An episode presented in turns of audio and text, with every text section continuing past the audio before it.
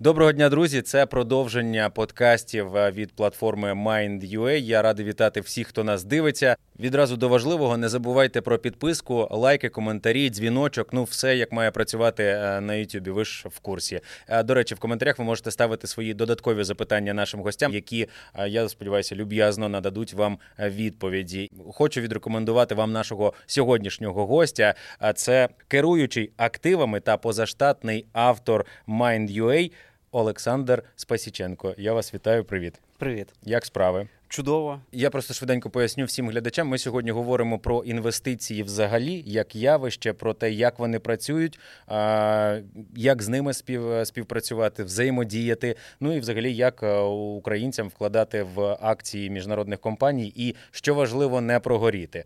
А можу запитати відразу, загальне поняття, що таке інвестиція, як вона працює, який в неї функціонал, і як от власне з нею взаємодіяти. Взагалі, інвестиції це е, те, коли ось у нас є якісь у, у кожної людини, ну. У більшості людей є якісь джерела доходу. Да? Це може бути зарплата, можуть бути якісь гонорари, там, то це те, чим вона займається.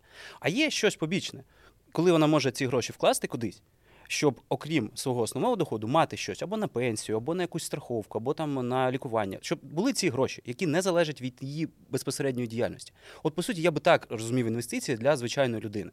Тобто е, отримати інший дохід, який буде відрізнятися від її ну, стандартних стандартної діяльності, якою вона займається. Це як в школі було позакласне навчання? Е, Типу того, так. Тобто ти можеш працювати на роботі, все окей, а потім ну, всяке буває. Там Десь скоротили, десь там якась економічна криза. А інвестиції мають бути певною ну, заначкою, можу так сказати.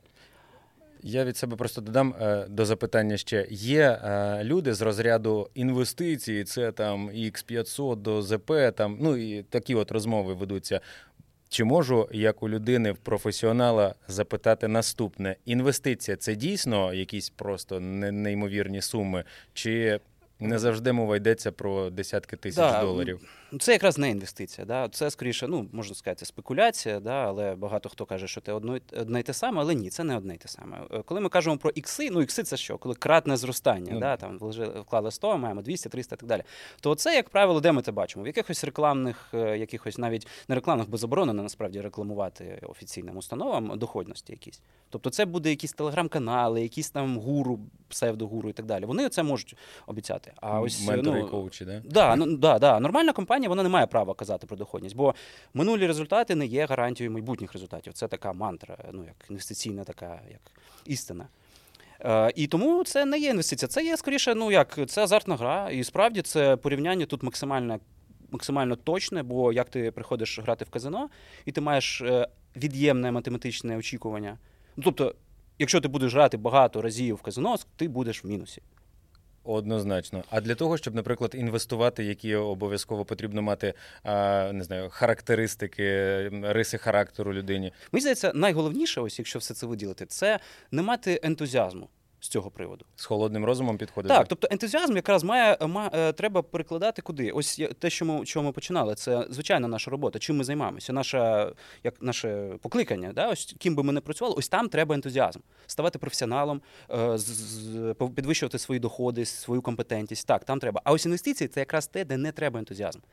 Інвестиції варто розуміти не як можливість, як це пропонують нам, о, клас, зароби багато грошей. Я думаю, що це ми, е, треба розуміти лише як певну необхідність. Тобто ми маємо страхуватися від ризиків старості, втрати роботи і так далі. Ось так треба розуміти, без ентузіазму. Тобто інвестиції це е, відкласти час, е, частину своїх грошей і спокійно, або відкладати регулярно, і спокійно на це дивитися. А в статті описана історія про моноінвест.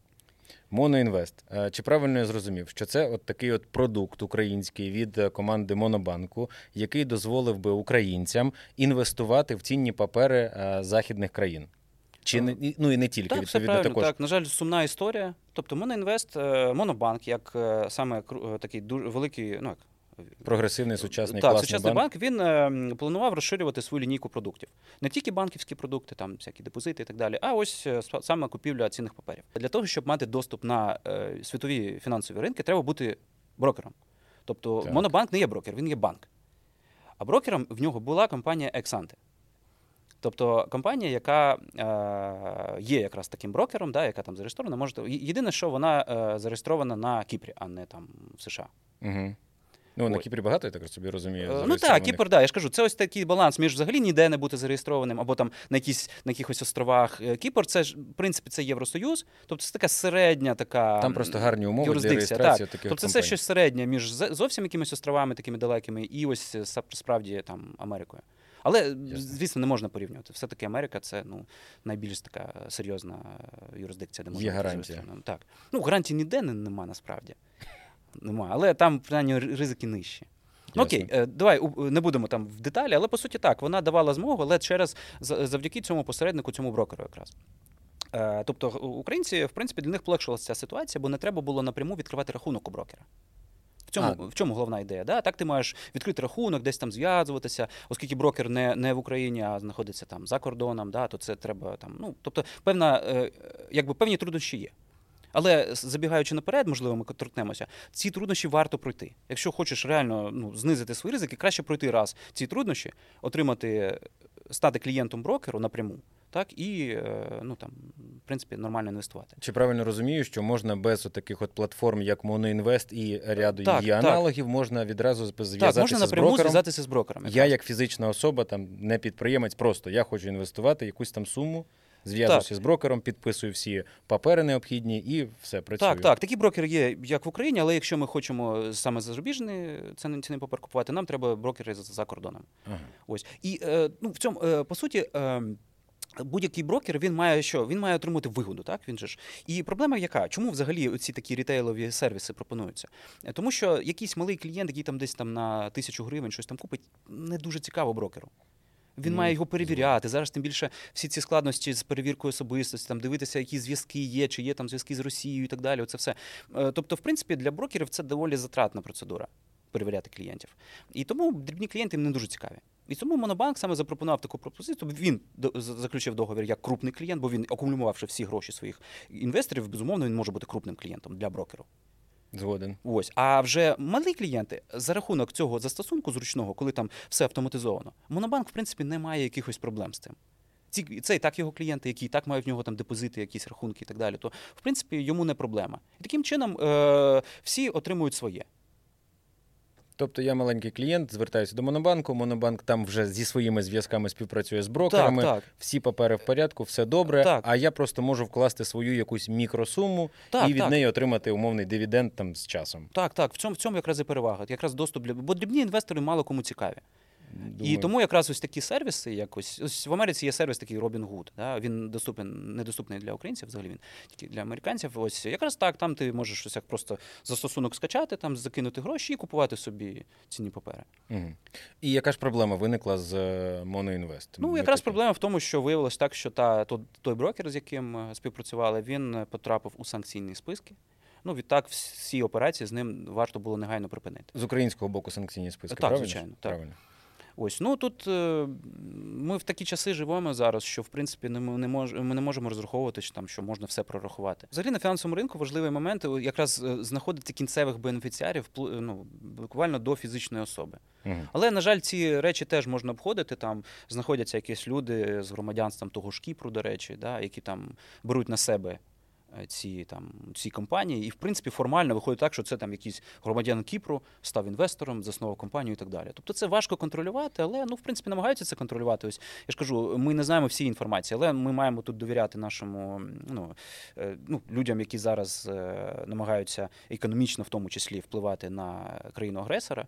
Тобто, якщо рішення певні приймаються, принаймні ми маємо їх виконувати. Інша річ, там правильні вони неправильні, ми не знаємо всі інформації. Але в будь-якому разі Монобанк вимушений був виконувати це рішення і, власне, закрити цей сервіс. А чи міг Монобанк зі свого боку перевірити і бути, ну, хоча б е, повідомленим, поінформованим про те, що є там якісь е, серед власників росіяни чи люди з російським паспортом, і що краще з цією компанією не взаємодіяти? Чому не відбулося? Я спробую пояснити це. Ем, я думаю, що тут не те, що ситуація, якби там було там 10 компаній, з якими ми вибираємо, з ким працювати, з тою компанією чи з тою. На жаль, ситуація така, що не так багато компаній реально надають можливість так працювати. Тобто е, ідея Монобанку була дати доступ українцям до купівлі зарубіжних акцій. Дуже класна ідея. Але е, які компанії можуть цьому допомагати? Е, є в нас е, Freedom Finance, так, який теж має російське коріння, попри те, що їх головний власник все-таки змінив е, громадянство на Казахстан, так і так далі. Але в будь-якому разі ми маємо, що в Україні принаймні Freedom Finance також у українська їх дочка, також у санкційному списку. Окей, хто є? Є Екзанте, яке теж має російське коріння. Є там якісь там хто? Ну, Interactive Brokers, власне. Наскільки там мені відомо, там велись перемовини з ними, але можливо там не було підтверджено якихось можливо умов. Це вже бізнес е, питання. Але е, ну, Очевидно, що вийшло так, що Ександер запропонував кращі умови, або взагалі Interactive Brokers не дав ніяких умов. Ми не знаємо цього. Тобто немає е, питання в тому, що вибір був широким. Не було вибору як як такого. Це не авторинок, де ми ходимо. Так, да, да, це не було вибору. І тому я думаю, що Монобанк, проаналізувавши ситуацію і побачив, ну взявши з увагу те, що формально е, та компанія не пов'язана з Росією за всіми реєстраціями, там різними і так далі, що це є Кіпр, що це Євросоюз, знову таки. Е, вони вирішили піти на такий ризик. Ну, вийшло, вийшло. Ну, вийшло так, але я ж кажу, це та та справа, яку ми ну, в умовах війни тут е, ну, ми не можемо сказати, що взагалі можна всі ризики придбати. Ну, Мають бути певні пріоритети. Державна безпека держави це пріоритет номер один. Якщо е, ну, прийняти такі рішення, то треба їх ну, якби, слідувати ним. А от до появи Моноінвест. Як е, українці могли правильно ж буде сказати, торгувати на біржі на західній? Ну так, так. Як як вони могли от, е, власне торгувати? Ну, власне, ось я якраз згадував це Interactive Brokers. Це американський брокер, якраз е, якраз який там зареєстрований саме в Америці. Тобто це ніякий не Кіпр, ніякий не це. Саме в Америці. Це про те, що ми говорили. Так, Галочка є. Так, галочка є. І ти більш того, він один один із найбільших там брокерів. І це ну це реально крута компанія. Тобто можна з ними працювати, але треба пройти певний ось такий процес реєстрації, верифікації, там відправки документів всяких. Але це нормально, не треба цього боятися. Тобто ти відправляєш свої документи, ти підтверджуєш, що ти є громадянином там України, там паспорт, прописка і так далі. І в принципі через них вони дають тобі доступ певний, і ти можеш, е, якщо ти завів туди гроші, знову таки це інше питання, що зараз це ж не так легко заводити гроші, але є можливості заводити гроші. Ти заводиш гроші туди, і ти від свого імені торгуєш. Це навіть краще, тому що ти торгуєш саме як сам як інвестор, не через е, платформи, не через, через монобанк, так не через а напряму. Тобто ти є клієнтом брокеру і він в твоїх інтересах виконує операції. А які переваги тоді в е, такому випадку? Ну от якщо я пройшов ці всі верифікації, підтвердження і так е, далі. Перевага, так далі. що ти є власником, реальним власником цінних паперів. Тобто, ти, якщо там якась ситуація, наприклад, е, Interactive Brokers закриється. Ну, я я розумію, що це виглядає, о, як він може така крупна компанія, але ми знаємо історію, коли ці too big to fail так, банки да, теж стикалися з проблемами. Да, І деякі з них навіть їм виявилося, що вони не настільки великі, щоб їх рятувати, і вони такі Е, такі банкрутували. Тобто маркетинг працював в правильному напрямку, люди повірили, а банк. Е, так, ну зараз ось е, в цьому році вже були ж ці історії, коли врятували банки. Так, як правило, їх рятують. Але в будь-якому разі, якщо щось станеться з брокером, то цінні папери вони залишаються на відокремлених рахунках. Це дуже важливо. Тобто ці рахунки це не так, що ось, наприклад, я твій брокер. Так uh-huh. це не так, що значить, що я там тримаю бумаги. Якщо я десь зник, то разом з бумагами з цінними паперами.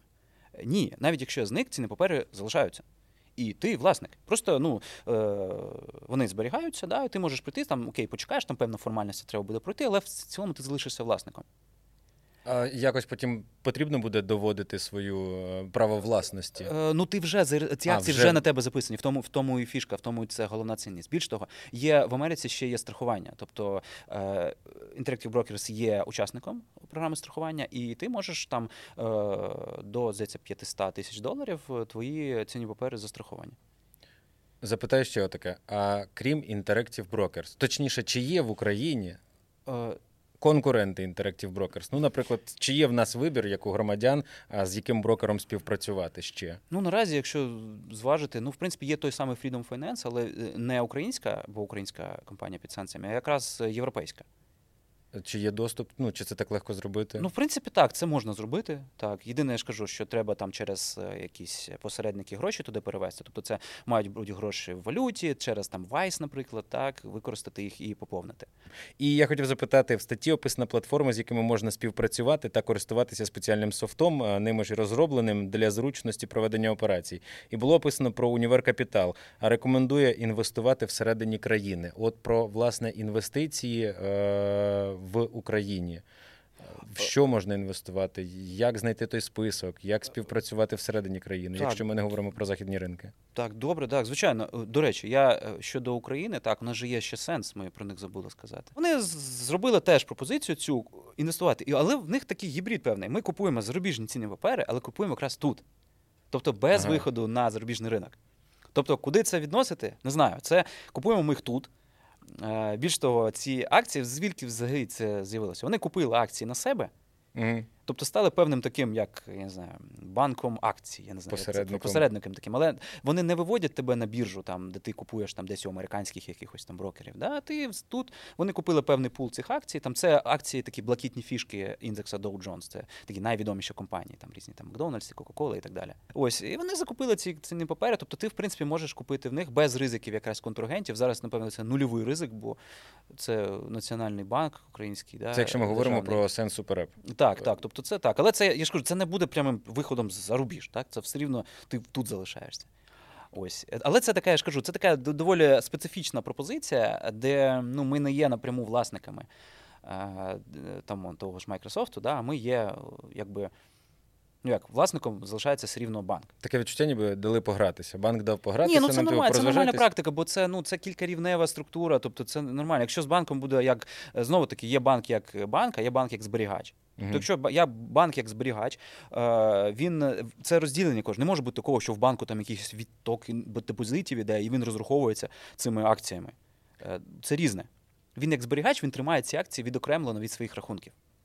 Я просто можна я зараз е, трошки можливо не по темі, але а що ж поганого в тому, що е, нульовий ризик е, теж ми от на ринку Ну, як граємо, нульовий? торгуємо. Ну, в принципі, так. Я думаю, що поганого нічого тут. Так як- класно можна інвестувати, все Ну, напевно, супер. напевно, так, але все рівно це є ризик самого банку. Так, якщо банк, ну щось там в них зміниться, політика Ага. якась зміниться, Тобто це не знаю, комісія якісь вони зроблять великі. Ну, всяке може бути. Все рівно ти одне, ну погодься, якщо ти напряму є власником там акцій там Microsoft, ну це статусно. так. Ну Ні, якщо я, наприклад, початківець, то можна власне отак от спробувати. Абсолютно, так. Я думаю, що можна. Е, Щоб зрозуміти, що воно таке, це можна, так. Але є там певні проблеми, наприклад, з тим, що ти можеш купувати, наприклад, акцію, ти не можеш. Акції ці дорогі. Так, ну там це одна акція може коштувати там 3 тисячі гривень. Там, тобто, ну скільки ти купиш тих акцій? Там? Ну, я маю на увазі, що е, якщо завжди просто попробувати, як воно працює, да? е, там немає такого дроблення акцій, наприклад. Або ти не можеш. ну, як на увазі, навіщо дроблення? Так, на 3 тисячі окей, купив, то і нормально. Але якщо ти хочеш всіх купити акції потрошку, Угу. то треба ну, багато грошей Сумувати витратити. Так. нормально. А, ось. І тому, в принципі, воно не дуже зручно в цьому сенсі. Все одно ти щось вибираєш, кілька якихось акцій купуєш їх. Ось. Ну, але це так, це певне вікно, все-таки в світ, воно є. Ну, просто таке. щоб спробувати, так, то можна власне почати з е, сенс, супер. Ну, в принципі, так, я думаю, да, це може. З точки зору всіх цих регуляторних ризиків, які зараз є, що ти боїшся, кого там знову санкціями обкладуть, це, напевно, так. Це, так, це цікава ідея. Або саме українські брокери, компанії, там якийсь той же, той же універ, який ми вказали. Те, в принципі, так, ти також можеш купувати, але це українські будуть цінні папери, там ті ж ОВГЗ, облігації державного займу. Тобто, в принципі, нормальна тема, там непогані відсотки, ти можеш нормально заробляти, але це будуть облігації. Фактично, ти даєш в борг державі. Ага, тобто держава використовує мої кошти для того, щоб економічно процвітати. Так, так. То ми Супер. казали, ну як процвітати, не знаю, чи зараз процвітати. Ну прямо. я Скоріше, зараз, е, зараз це ж є і військові облігації, так, і звичайно. Тобто держава виконує свої функції, так, і на ці функції вона якраз ці гроші витрачає. Тобто, в принципі, це певний да, такий патріотичний момент в тому є, але я ж краще розрізняти. Якщо ми хочемо патріотично, ми можемо і донатити, і купувати, але інвестиції це інвестиції все ж таки. І тут ми маємо все рівно рахувати, що ми з того отримаємо. Я просто згадую початок нашої розмови з холодним розумом. Потрібно підходити до цих питань. Е, Так, так, безумовно. А, крім е, Сенсбанк і е, господи, Універбанк, а, є ще якісь е, платформи чи, можливо, брокери, з якими можна поспівпрацювати, щоб от поінвестувати всередині країни. Ну, фактично, брокерів дуже багато. Можна просто стати клієнтом брокеру. Просто тут ми кажемо про таку прям доступність, так, коли це все зручно, там в додатку якомусь, так. Тобто, якщо так, то ось в першу чергу ті компанії, про які ми поговорили. А просто заключити брокерську угоду можна з будь-яким брокером. Їх багато там, не знаю, це списки прямо є. Ось комісія по цінним паперам дає ліцензії. Ось у нас є дуже багато ліцензійних брокерів. Да? Багато єдине, що багато з них не працюють на публіку широку, а вони е, ну, на вузьке коло клієнтів працюють. А, Але є такі брокери, з якими можна просто працювати і все. Але я ж кажу, що для нас важливо, це якась зручність. Чи якщо зручність важлива, то саме можемо через цей же сенс купувати і акції, і облігації. До речі, облігації теж українські можна через них купувати. Якщо ми е, торгуємо через там брокерів, да, навіть в того ж Interactive Brokers, ну взагалі у брокерів є така практика, це дробити. Тобто ми не обов'язково маємо купити цілу прям акцію, можемо долю купити акції. Типу, ми з кимось будемо в співвласності. Ну, по, по суті, так. Але це я ж кажу, це ми не будемо напряму, але це фактично буде така. Це я ж кажу, це якщо ми там дрібні інвестори, ми хочемо такий прям дрібний пакет зробити. Ой, е, е, пакет з різних різних акцій. Але я би це не радив робити. Краще купити просто фонд, який е, володіє всіми тими акціями. Є фонди, які прям спеціалізуються на тому. Вони скупають ось так, ось як ми кажемо, весь ринок. Наприклад, mm-hmm. всі акції індексу Dow Jones або там індексу S&P 500, ну там 500 компаній там 30, там 500. Але ось хочеш ти вкласти в 500 акцій, скільки тобі треба мороки да, для того? Ну да, уявляю. Да, е, Більш того, комісію ж платити ще за кожну купівлю треба буде. Ось а так ти просто купуєш фонд, який вже купив ці всі 500 акцій в певній пропорції, відповідні до індексу. Тобто нормальна тема. Маємо 500 акцій, фактично, еквівалент. Є вкладниками фонду. І отримуємо доходність е, близьку до тої, яку отримали би, купивши всі ці акції. Тобто, по суті, виступаємо виключно інвестором і більше от ніяк все. Я приніс гроші, ось вам, будь ласка, ви там займаєтеся всією морокою. Так. А так. мені, будь ласка, тільки так, доходи є, давайте. Так, є такі самі фонди із облігаціями, до речі. так. Тобто ми можемо, якщо ми там казали облігація, там можу купити одну там, облігацію, там, наприклад, за тисячу гривень, да? якщо ми говоримо про український ринок. Так? Це умовно найменша сума. Ну так, так. Якщо ми кажемо про. Е, зарубіжний ринок, так ми хочемо купити, наприклад, облігації там не знаю європейських країн, чи там навіть не країна, а там якихось компаній. Так, це ж теж цікава тема. Наприклад, там хочемо купити якісь облігації якихось банків. Да? Ось була ця тема, коли ці банки почали там е, якось шататися, так так далі. Тобто, в принципі, коли ем, в чому взагалі цікавість облігацій, то що якщо у компанії якісь проблеми, є ризик того, що вона не поверне тобі гроші. Ага. На, ну вона ж взяла в тебе тобто гроші. Це і є той ризик. Так, так само і в державі, в принципі. Є ж історії державних дефолтів. Ось е, є ризик, і тоді виходить, що номінал, наприклад, ми казали, тисяча гривень номінал. Якщо у, у держави або у компанії є проблеми, ти можеш купити цю облігацію вже не за тисячу гривень, а, наприклад, за 700, або 500, або 200. Або. Ну, на всякі бувають історії. Тобто, якщо ти купив за 200, а вона тобі має повернути тисячу, ну ти розумієш, скільки ти можеш заробити на тому? Тобто, бо я маю на увазі, що облігація чомусь е, у як трактується як певна консервативна така інвестиція, так? Але насправді, якщо ринок облігацій внизу, якщо є великі ризики, якщо ось як зараз ставки підвищили, облігації стали падати. Ну чому? Бо невигідно їх тримати. Ось і тому ми можемо купити зараз облігацію нижче, ніж номінал. Тобто, по суті, зараз той час, коли потрібно скуповувати облігації? Е, Я думаю, так. Якщо, якщо в принципі, якщо ми е, зараз вже наближаємося до того піку підвищення ставок, якщо їх далі не будуть підвищувати, далі вже будуть знищувати, то е, знижувати, да, то в принципі облігації можуть бути цікавим інструментом.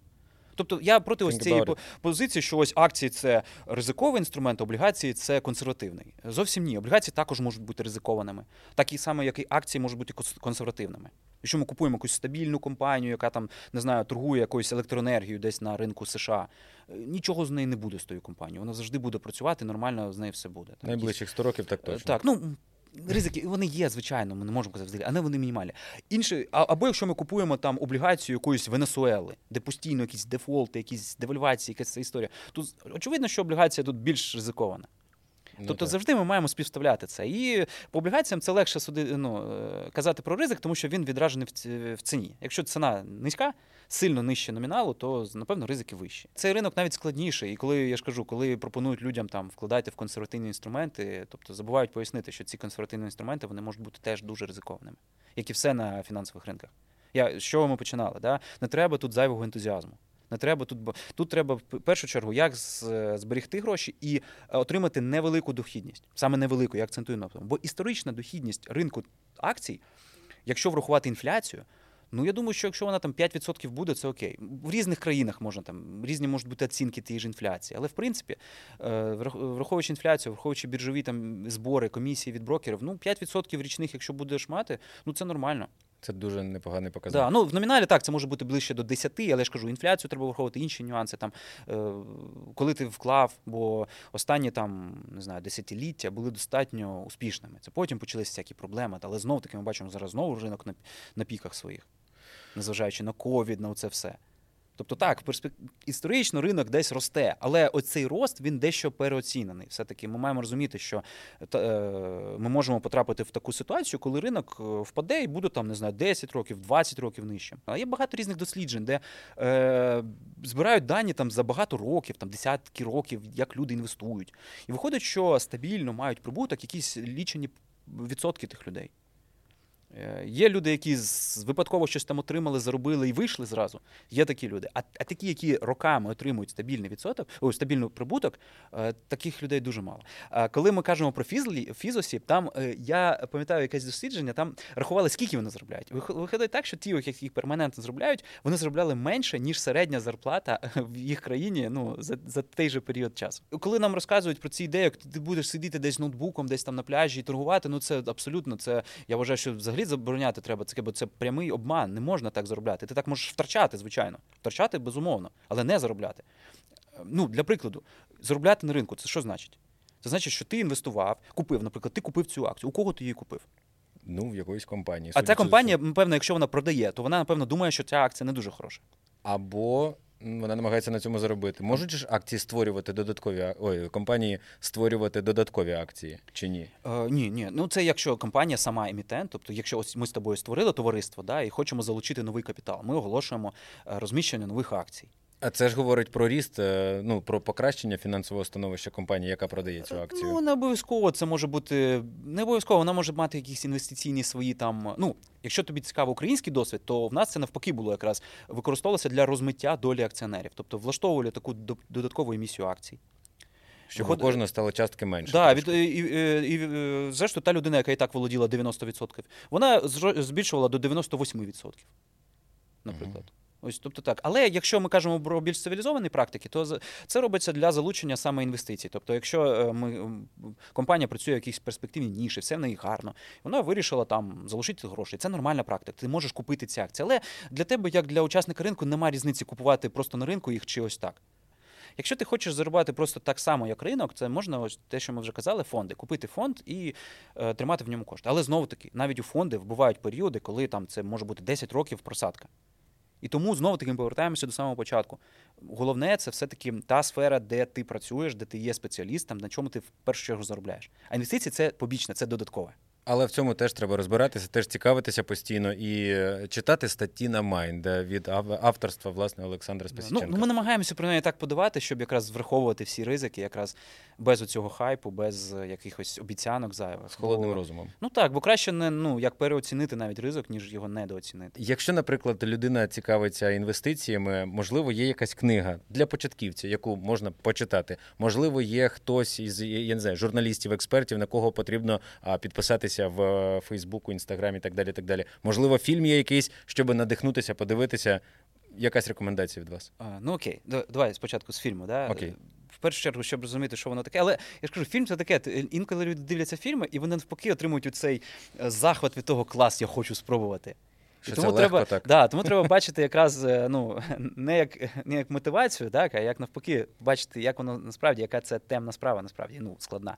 Це Wall Street, звичайно, цей фільм 87-го року з Майклом Дугласом. Це ось класика.